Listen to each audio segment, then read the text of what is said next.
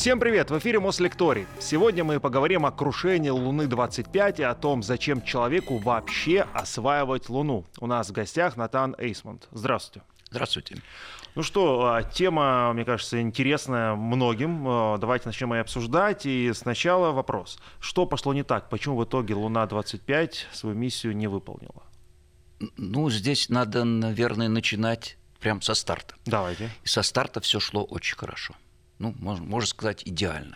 И это было, ну, вполне ожидаемо, потому что все-таки Союз, хотя там были какие-то неудачи, остается самым надежным носителем в мире. Это никто не оспаривает. Да? Дальше там, после того, как э, Союз почти что вывел на орбиту блок, разгонный блок с э, аппаратом, да, э, после этого выключаются двигатели, да, и происходит отделение. Здесь тоже очень интересная особенность. Э, вот все говорят, что вот Союз вывел на эту самую орбиту. Нет, Союз не выводит на эту орбиту. Союз выводит на орбиту, которая ну, тут же отправляет э, последнюю ступень в атмосферу. То есть да? И если бы не включали следующую ступень, то и все остальное тоже бы ушло в атмосферу. Попало, ну, там, да? да, да. Но там, чтобы этого не произошло, включается уже тоже очень надежный разгонный блок фрегата. Да, и он дает такой небольшой импульс с тем, чтобы самому попасть на уже орбиту спутника. Ну и полезные нагрузки, в данном случае это Луна-25, чтобы они попали на заданную орбиту. Да. Заданная орбита, она почти круговая, да, и э, высота у нее такая, ну, можно сказать, минимальная, которая позволяет, так скажем, э, ну, в общем, не тормозиться заметно атмосферой, да, то есть не войти сразу же в атмосферу. То есть здесь все было выполнено идеально. Идеально, не идеально, как это определяется? Это определяется несколько позже. Несколько позже, после того, как сработает уже фрегат второй раз, то есть первый раз он до вывел, да, а второй раз он уже дает довольно приличный импульс, то есть превращение скорости. Ну, что значит приличный, неприличный, да, много, что такое много. Это, я скажу цифру, это э, 3200 метров в секунду, да, это вот, вот настолько нужно разогнать с э, начальной круговой орбиты э, вот самого себя, да, то есть разгонный блок, ну и полезную нагрузку, полезная нагрузка здесь Луна-25, настолько нужно разогнать, чтобы вот дальше э, все это полетело к Луне. Uh-huh. Да. Ну, когда эту операцию выполнил фрегат, больше он, конечно, не нужен, и он отделяется. Да? Там тоже есть некоторые требования не выполнены, чтобы после этого отделения не столкнулись. Это тоже все отлажено. Это, ну, говорит, что десятки нет, это сотни раз. Вот такое выполнялось, и, в общем, проблем здесь ну, практически не было. Вот этот запуск, о котором идет речь, он тоже пионерский. Да? То есть это первый запуск ну, аппарата с космодрома Восточный, первый, да, на ну, межпланетную орбиту. Ну как, межпланетную нет, здесь э, Луна планета, не планета, во всяком случае, к телу, которое далеко все-таки от Земли, да, ну, это 400 тысяч километров примерно, да, там на самом деле. Почему я говорю примерно? Потому что орбита слегка эллиптическая у Луны. Вот. Э, то есть это, э, в общем, как-то не все было по старой колее, да, то есть что-то новое было, да, и все это прошло успешно, да. Все это прошло успешно. Э, дальнейшие операции какие? После того, как вот выведен аппарат, да, нужно посмотреть, а туда ли мы его вывели. Туда ли он летит, да? Да, на ту ли орбиту, которую мы хотели получить. Да? И для этого тоже отлаженные средства, все им применяют, есть так называемые системы траекторных измерений. Вот, это такие большие антенны, ну, очень большие, да, скажем, с диаметром там, ну, 70 метров. Это колоссальное сооружение. Таких в мире, могу сказать, по-моему, 4 штуки всего. Вот у нас такие есть. Вот, и они что? Они проводят траекторные измерения. Ну, определяют орбиту. Что такое определить орбиту? Ну, знать ее параметры. Да? А что это за параметры? Ну вот, например, те параметры, о которых в свое время там вещали э, по радио, по телевидению, там вот спутник выведен там на орбиту с таким-то перигеем, с таким-то апогеем, наклонением. Вот это параметры. Да? Mm-hmm. вот нужно получить их такие какие нужно. Да? Получается ли они какие нужны? Конечно, не получается. Не получается почему? Потому что э, у таких э, устройств, устройством я называю вот систему носитель и разгонный блок, у них, конечно, есть какие-то допустимые ошибки. Нужно определить какие-то ошибки, для этого вот эти параметры нужно измерить. Измеряют их э, не то, что там рулеткой, да, вот, а вот с помощью вот этих самых э, ну, антенн. антенн, да, которые э, измеряют дальность, на самом деле, и скорость изменения. Вот эти два параметра. Но этих двух измерений, этих двух параметров, если много измерений, достаточно для того, чтобы определить вот те, которые нам нужны. Для понимания того, куда мы летим, да, не ошиблись мы. Ну, вот это тоже все провели и увидели, что мы в пределах допустимого. Да? То есть допускаются ошибки, но они не должны превышать то, что мы можем исправить. А исправляется это уже с помощью двигателя, вот, собственно, э, в данном случае Луны-25. Да? Ну вот, значит, вывели, увидели, что в порядке, провели коррекцию. Э, здесь э, возникли какие-то там, может быть, споры, да, но это нормально. И поэтому обычно для того, чтобы увеличить точность, проводится две таких коррекции. Коррекция это что? Это включение двигателя с тем, чтобы вот те параметры, которые где-то на границе, вот попасть ими в трубку. Да, ну, то есть ускорить, замедлить, сдвинуть влево-вправо, да, да, да, да совершенно верно. Именно так, да. Вот. И был, была проведена вторая коррекция, которая исправила то, что там недополучилось или не получилось первой коррекции. Вот я говорю, что здесь были некие такие споры, и это нормально. Ну и после этого все, мы летим, летим к Луне, и лететь к Луне было определено как это, ну вот, пять суток. Прошло пять суток, да, и пришло время выполнить еще один маневр. Маневр это значит изменение скорости. Вот мы можем менять скорость, а уж координаты как получится в результате изменения скорости. То есть нужно включать двигатель, да, и менять скорость, ну, на такую довольно заметную величину, да, это там порядка, ну, где-то там почти километр в секунду, меньше, да, э, если уж говорить точно, там примерно, может быть, 700 метров в секунду, да, ну, в общем, заметно изменение скорости. И э, что для этого делается? Ну, аппарат приводится в нужное положение, есть система, которая умеет это делать, да, которая знает, как расположен аппарат относительно звезд, как его нужно повернуть, чтобы тяга в нужном направлении смотрела, да, вот действовала. Вот, и это тоже выполнили, и выполнили успешно, да. Что значит успешно? Ну вот, отработал двигатель, и опять-таки определяет, что успешно и успешно, вот с помощью этих Антенн. упомянутых траекторных измерений. Да, оказалось, да, все замечательно. В общем, аппарат на круговой орбите, ну, конечно, некими ошибками, да, допустимыми. Раз допустимыми, что значит допустимыми? Что можно их исправить. И еще одним включением коррекции уже вот было эти исправления внесены, что ли. Ну. И в результате мы оказались на этой самой окололунной орбите высотой э, 100 километров. Такая была задача. И с наклонением близким к э, 90 градусам относительно вот, э, экватора э, Луны. Да? Ну, не, не 90, там меньше, 70 с чем-то, да, так уж если говорить поточнее, да. Э, ну и дальше по программе нужно было э, посмотреть, а как, а не нужно ли нам как-то поточнее сделать эту орбиту. Ну, решили, что нужно. Подход тот же самый.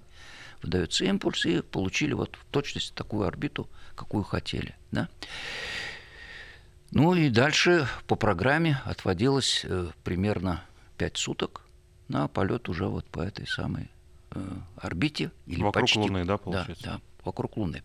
Я говорю почти, потому что э, э, там было предусмотрено в программе э, две фазы.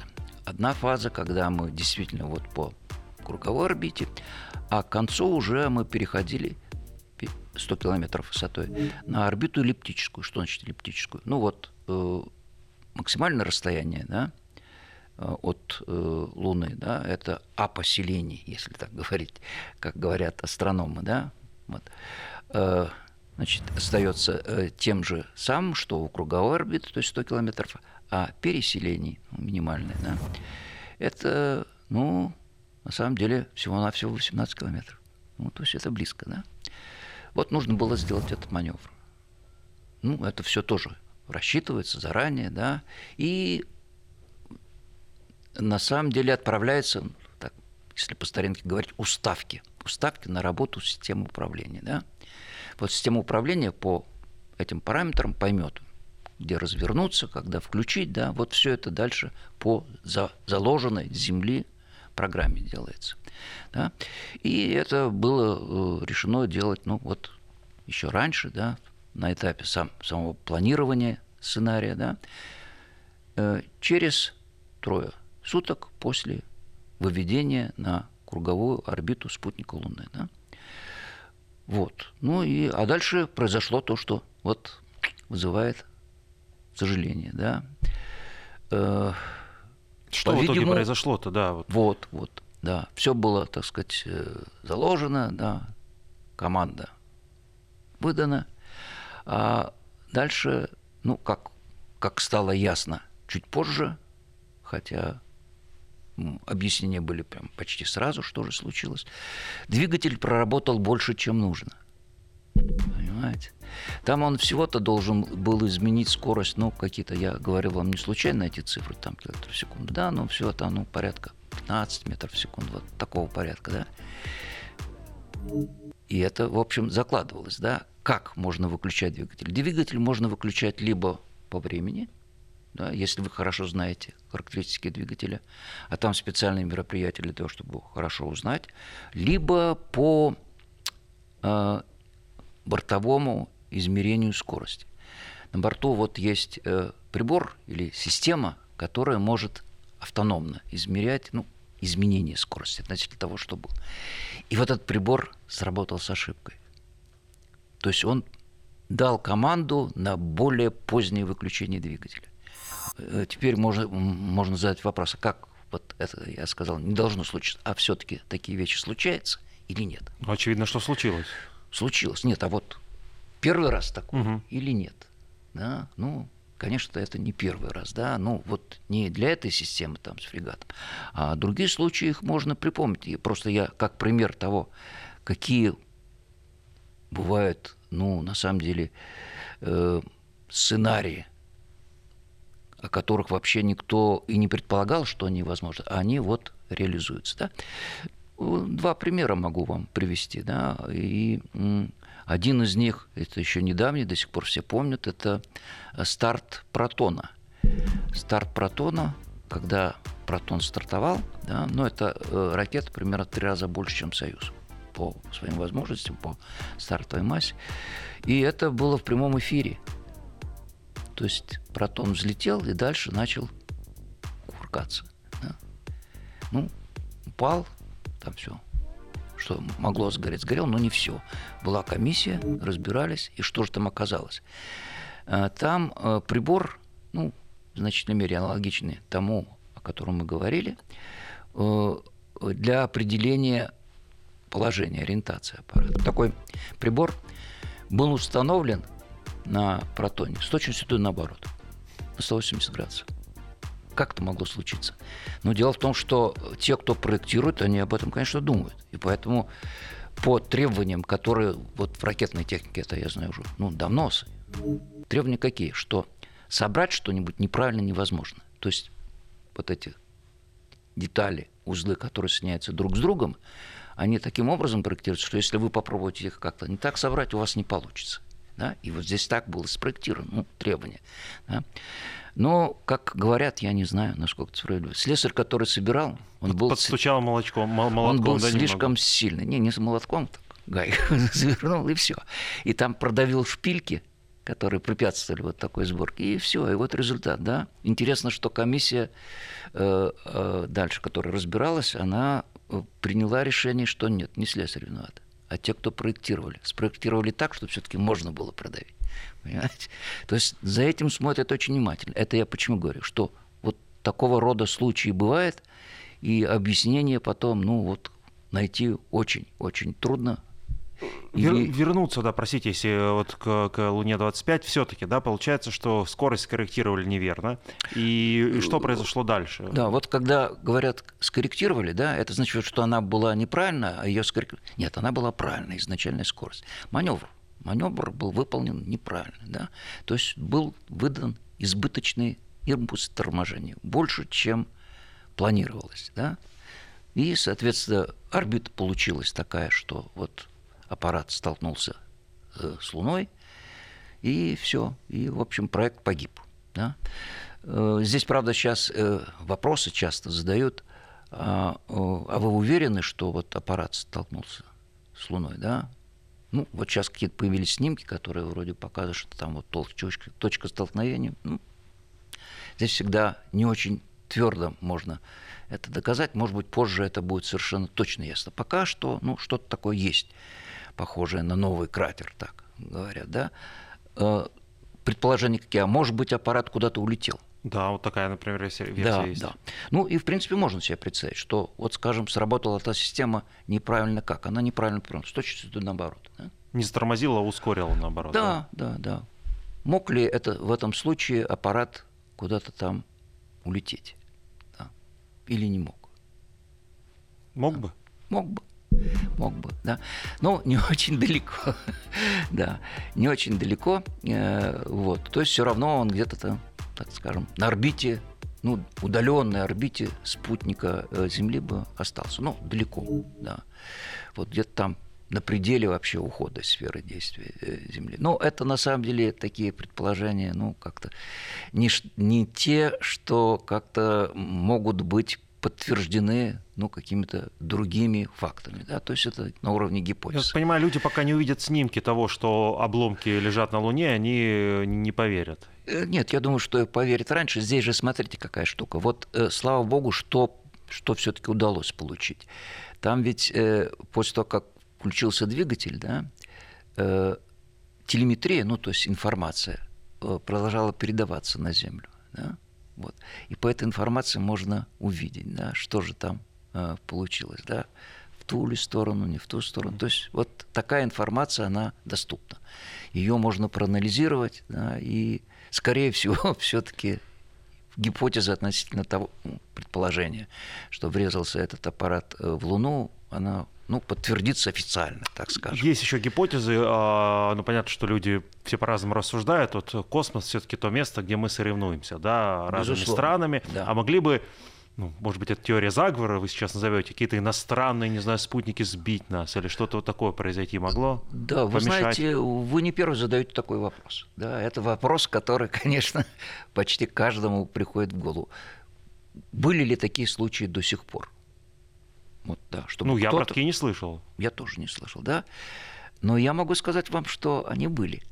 Но были давно и не совсем, что ли, э, с нашими аппаратами. Да?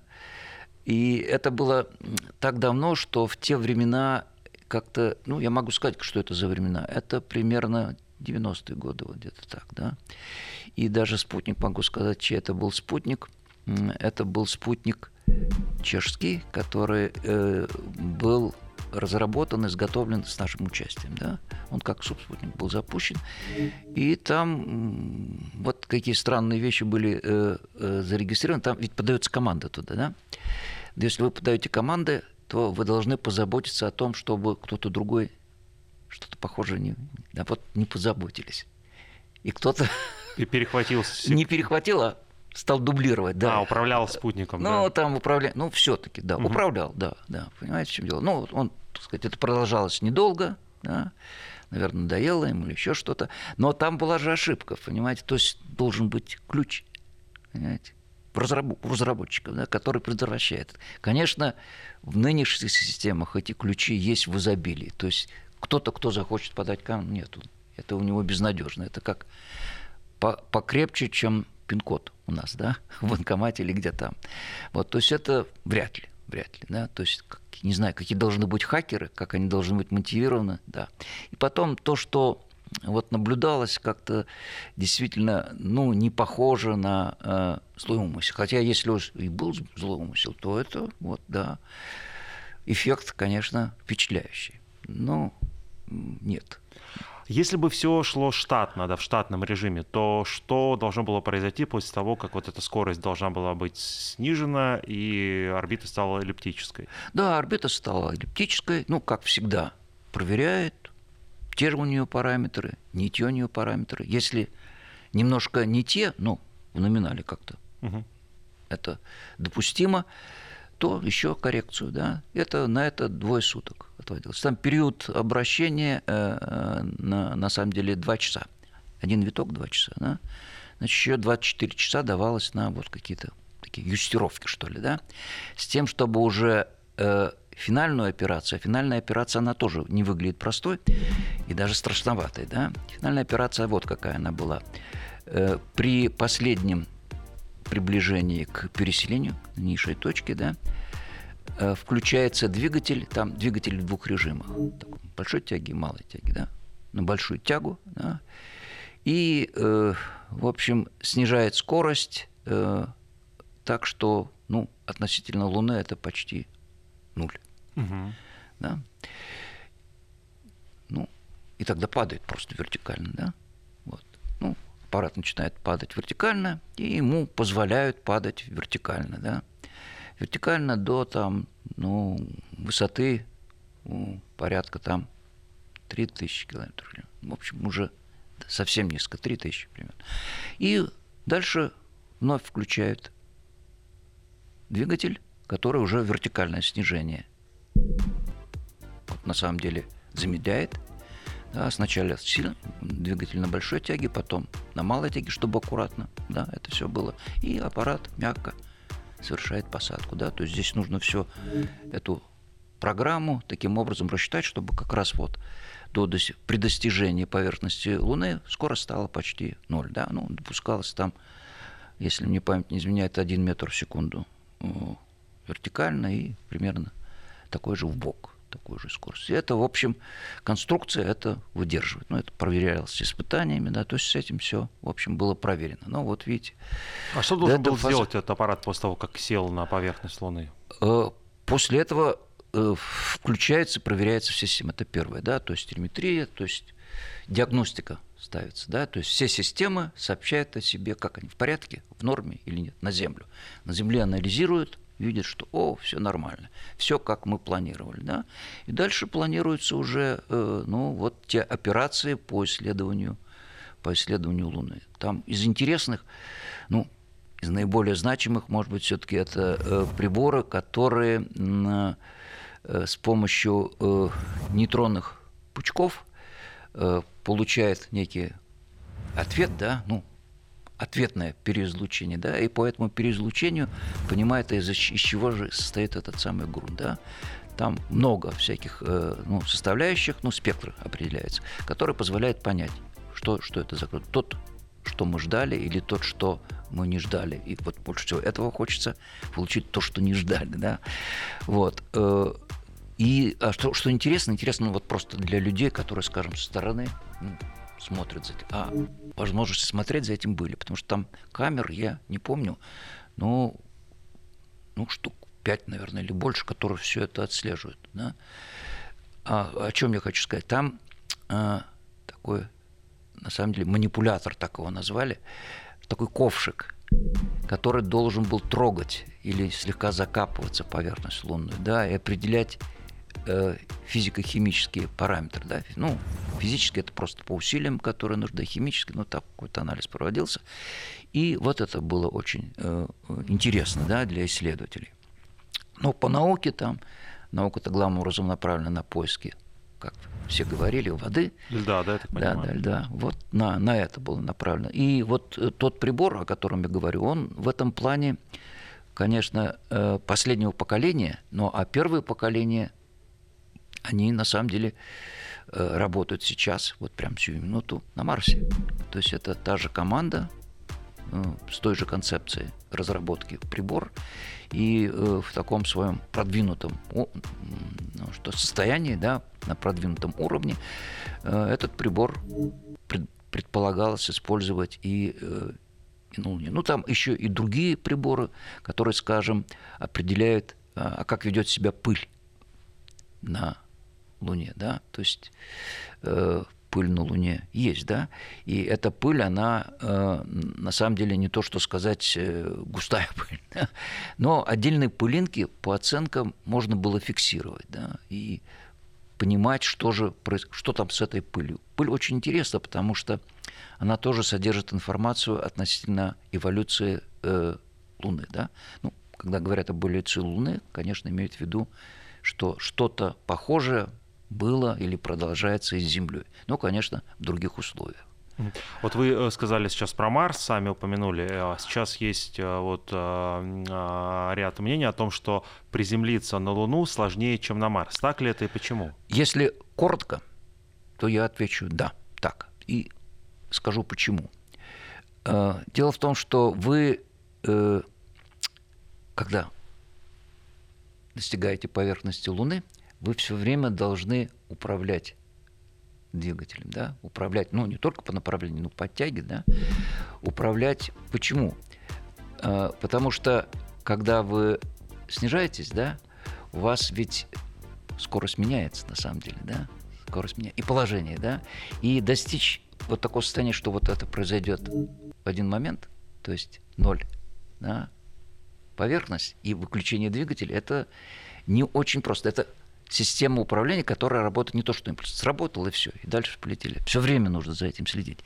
Но следить как? Управляя с Земли нельзя. Здесь не то, чтобы уж очень далеко Луна, но туда-обратно сигнал идет 2,5 секунды. Да? Это уже для такого управления прецизионного, это, конечно, долго. Долго, да, долго. То есть это ответственный момент, потому что почему ответственный? Потому что этим занимается автономная система, уже ничего не сделаешь, вот она пошла, а если где-то она взбрыкнула, то все конец. Вот это самое и произошло, между прочим, у предшественников Луны-25, да. И э, вот там где-то, наверное, на, все думают на уровне софта, ну, то есть математического обеспечения, вот на этом уровне и случилась ошибка, да. А почему на Марс проще, раз там вот, не надо теперь, так делать? А, а на Марсе, да, на Марсе и, ну, на самом деле, не, на любой атмосферной планете, Марс, вот возьмите Венеру, там что?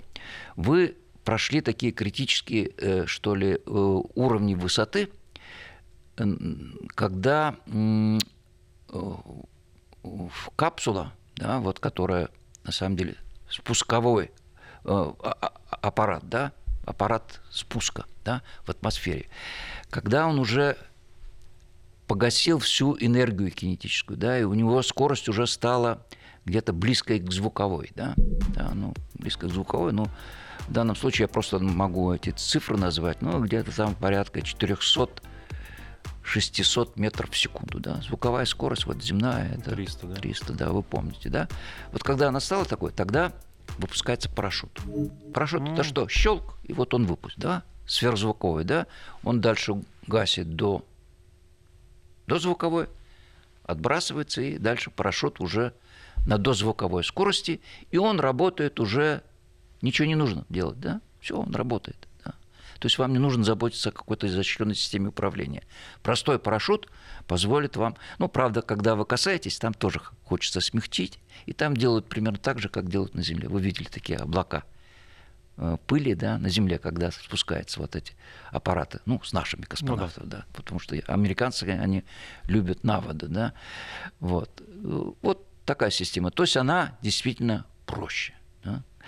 Правда, сказать, что с парашютом это все легко удается, тоже нелегко. И здесь я вам могу сказать, эту, коротко рассказать историю э, с Марсом. Ну, вы знаете, что вот этот не довели до конца – экзомарс посадочный, да, потому что европейцы вышли из этого проекта. Это очень печально и, на мой взгляд, глупо просто. Ну ладно, такое решение.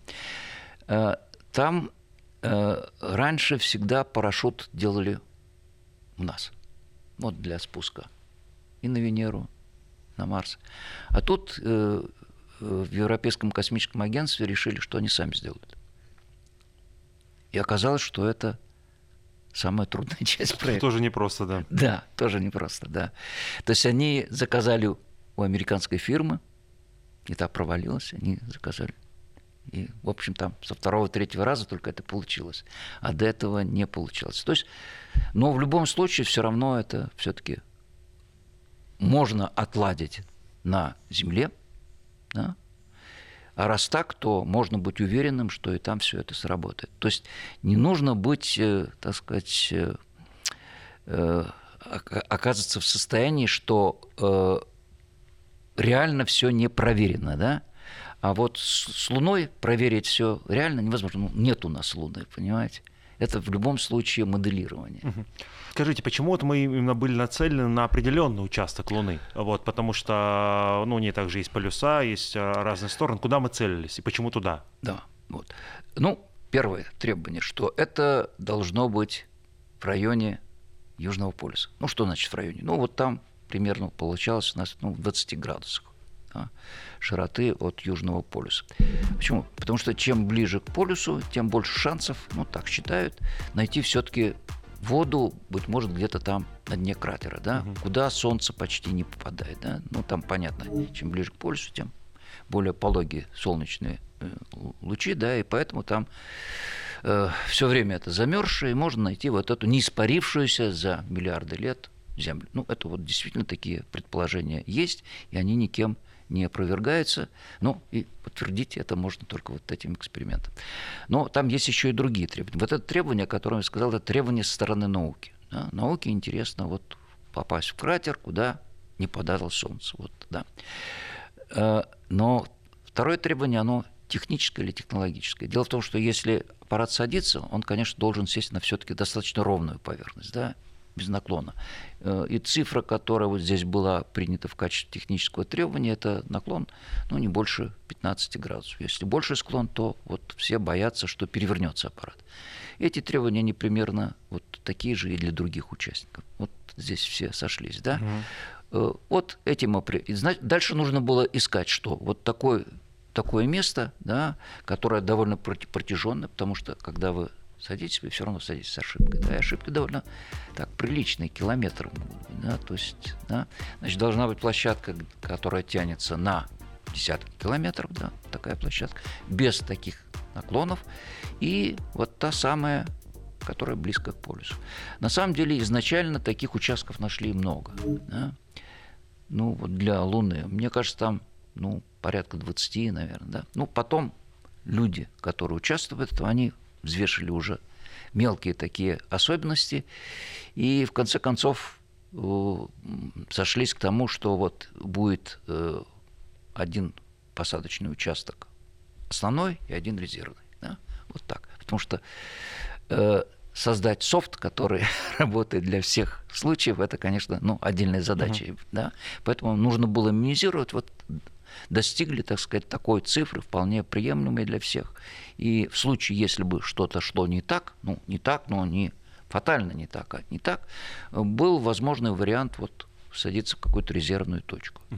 Вот скажите, крушение а, аппарата Луна-25 – это а, абсолютно провал или какие-то плюсы все-таки есть в этом? Что-то нам удалось а, положительно вынести из этого полета? Вы знаете, совершенно очевидный плюс, ну, с моей точки зрения, не только с моей, это хороший урок урок.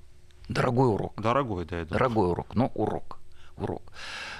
Э, ну, как из этого выйти, наверное, оптимальным способом? Разные способы. Но то, что на поверхности лежит, здесь вот какая особенность проектирования должна быть э, упомянута.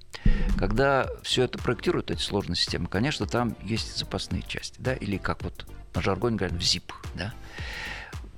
И иногда они в изобилии, иногда как-то их не, не то чтобы слишком много, но, скажем, те э, компоненты, которые использовали для испытаний, да, предполагать, что вот мы поиспытываем сейчас, и так все это потом будет изношено, что нельзя будет. Нет. Как правило, их можно использовать э, без ущерба надежности. Да? Вот. если такой подход, то применить. Если есть эти Э, запчасти, они есть. Вот сколько их там, я не знаю, но они есть, да, это нормальная практика, то тогда можно сделать довольно быстро. И оценки, ну, уже не мои, а оценки э, Борисова, да, который, Илья Иванович, который глава Роскосмоса, это было озвучено, что, ну, может быть, за 2-3 года удастся это повторить. Да? Ну, быть может, малой крови. Все равно это стоит, что-то стоит, но, безусловно, это стоит много дешевле, чем с нуля разрабатывать, понимаете? Вот. Ну, посмотрим, какие там будут приняты решения. Может быть, действительно пойдут по этому пути, и тогда это как повторение, но с учетом вот усвоенных уроков то есть, если говорить про Луну-26, то вот через Луна, три года... Луна-26, она это отдельный проект. Да, это проект, со, когда на орбиту спутника. Главная задача там не воду найти, а главная задача провести такое прецизионное картографирование. То есть рельеф с колоссальной точностью, достижимый современными технологиями. Да. Этого еще не было сделано, да, ну вот это будет, если будет, будет сделано, будет впервые, ну, с помощью всех таких измерительных средств, начиная с радаров, кончая и э, э способами такими сугубо оптическими, да, то есть это, э, в общем, задача, которая э, должна быть решена, но на это еще вот отводится 4 года, да, 27 год запуск на Луну-26. А если это повторять, ну, может быть, это будет 25А. Или что а тогда вот еще один из проектов после 30 -го года, форпост, высадка чуть ли не на 14 дней на Луну, это тоже в проекте? Вот смотрите, когда говорят высадка, имеется в виду экипаж. Что касается э, пилотируемого полета, значит, сейчас говорить об этом э, с упоминанием дат это, наверное, преждевременно. Я могу сказать почему. Потому что кто сейчас может, вот сейчас, сию минуту, да, ну, что значит сию минуту? Ну, вот такую реальную подготовку к тому, чтобы отправить экипаж на Марс. Э, вот э, на таком уровне находятся только американцы. В рамках проект, проекта Артемида. Да, вот у них было до запуска буквально там, мне кажется, в 2024 году, да, уже предполагается облет э, Луны с экипажем. Да, а в 25-м посадка. И я сказал американский проект, ну да, он американский в каком плане, там американцы главные, но там других участников очень много. Ну, мне кажется, что уже набралось 20. И здесь, между прочим, интересная особенность. Эта особенность, она может быть связана э, с традицией наших, наших совместных проектов с американцами. Да? Э, Россия тоже приглашалась в этот проект Артемида, но согласия не дала. Но, во всяком случае, открытым остался вопрос. Но дверь не закрыта. То есть это говорится, повторяется, что если вдруг вы захотите, пожалуйста, присоединяйтесь. Угу. Понимаете? Но наш проект нужен носитель. У нас носителя нет. Нет. Говорят китайцы, и даже говорят, что о, китайцы здесь прям вот следом за миром. У них тоже нет такого носителя. Нужен очень мощный носитель. Или там есть варианты, может быть, они даже и лучше. Американцы не пошли по этому пути. Э, несколько, связку. То есть вместо одного носителя, да, ну, скажем, того же протона, да, не протон, сейчас аргана, ангара будет, да, э, вот с помощью запусков, скажем, четырех, да, тогда, в общем, по массе, ну, может, там, пяти, не знаю, четырех, но это отдельная задача, понимаете. И сказать, что вот уже приступили э, на том уровне, который уже предполагает такое э, техническое проектирование, нет, мы еще к, к этому уровню даже не приблизились. А Индия, она же в 2013 году на Марс с первой попытки вроде как свой аппарат. А, видите ли, в чем дело? Здесь э, вот э, существует такое представление, что э, беспилотные, ну, роботизированные экспедиции или э, проекты, да, Э, они э, по э, затратам, по бюджету не очень сильно отличаются от пилотируемых. Они отличаются, ну вот просто на порядок почти, да. То есть, ну, когда говорится на порядок в 10 раз, ну не в 10, ну почти в 10 раз, да. Вот, то есть это затраты совсем не те, которые нужны для вот, проектов типа Луна-25, скажем, понимаете. То есть, конечно, такие проекты, скорее всего, интернациональные, вот, скажем, Артемида интернациональная. То есть э, одна страна, конечно, может это решить, но ценой таких э, дополнительных, может быть, э, не вполне поддерживаемых обществом затрат, финансовых затрат. А вот информация о том, что температура на поверхности Луны не 20-30 градусов, а 70, может быть, это насколько меняет планы по высадке? Это, вы знаете, по планы не меняет. И, кроме того, такие оценки на самом деле не были и раньше. Понимаете, но это были оценки такие, ну, в общем, да, вот, вот скажем, экваториальная область, да.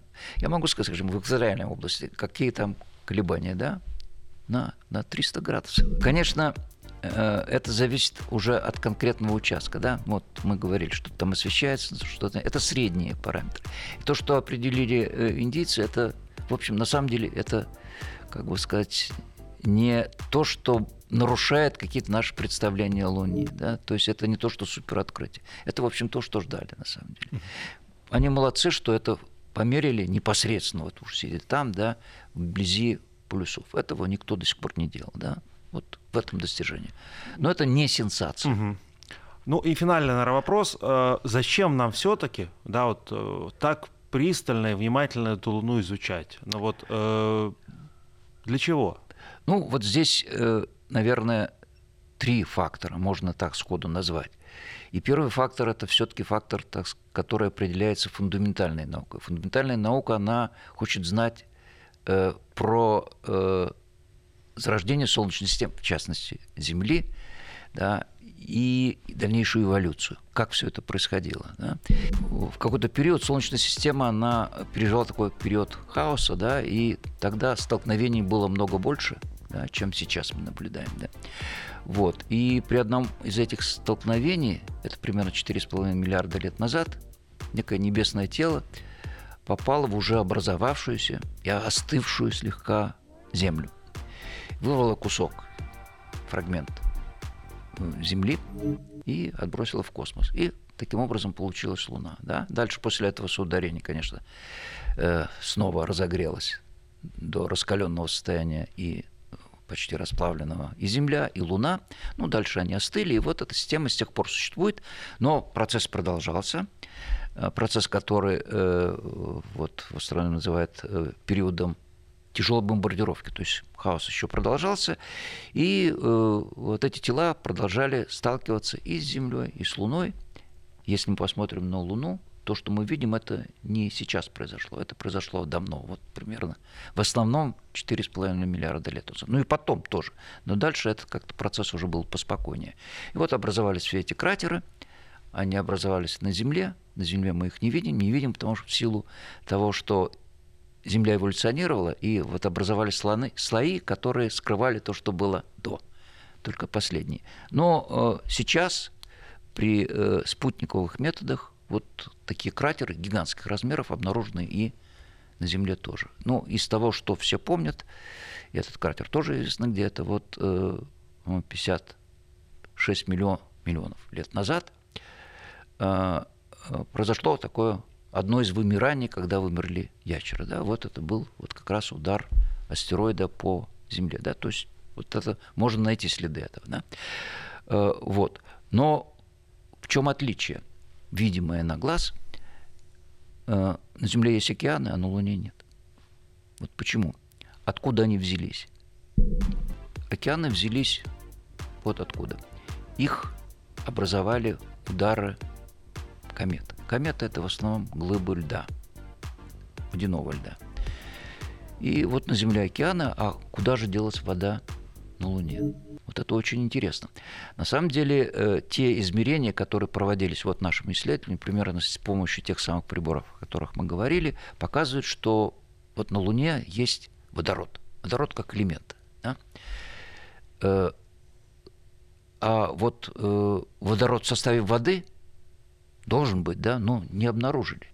Да, потому что, скажем, те образцы, которые привозили с Луны, они, да, вот вроде как содержат воду, но на уровне, как многие считают, погрешности измерить. То есть это не очень убедительно. Да? Чтобы это было убедительно, нужно просто воду найти. Там. Угу. Вот, вот воду как воду. Да? Это одна из задач. Да? Вот мы говорили о трех факторах. Да? Второй фактор – это вот какой. Все мы, все мы мечтаем все-таки о, о пилотированной экспедиции на Марс.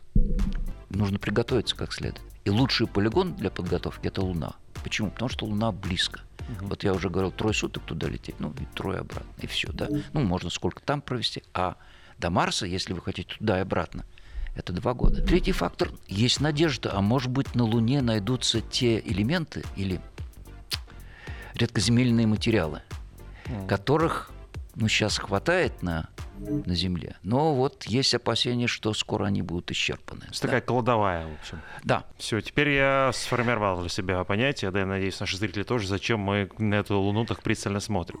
Вас хочется поблагодарить за участие в эфире, вот сказать спасибо огромное, что пролили свет на Луну-25 и в целом, да, на лунные программы, которые сейчас существуют. Я думаю, что мы еще наверняка будем следить за тем, как Роскосмос и его коллеги пытаются Луну осваивать, и об этом рассказывать нашим зрителям. А, спасибо большое за вам за участие в эфире. Вот, увидимся. Спасибо за приглашение.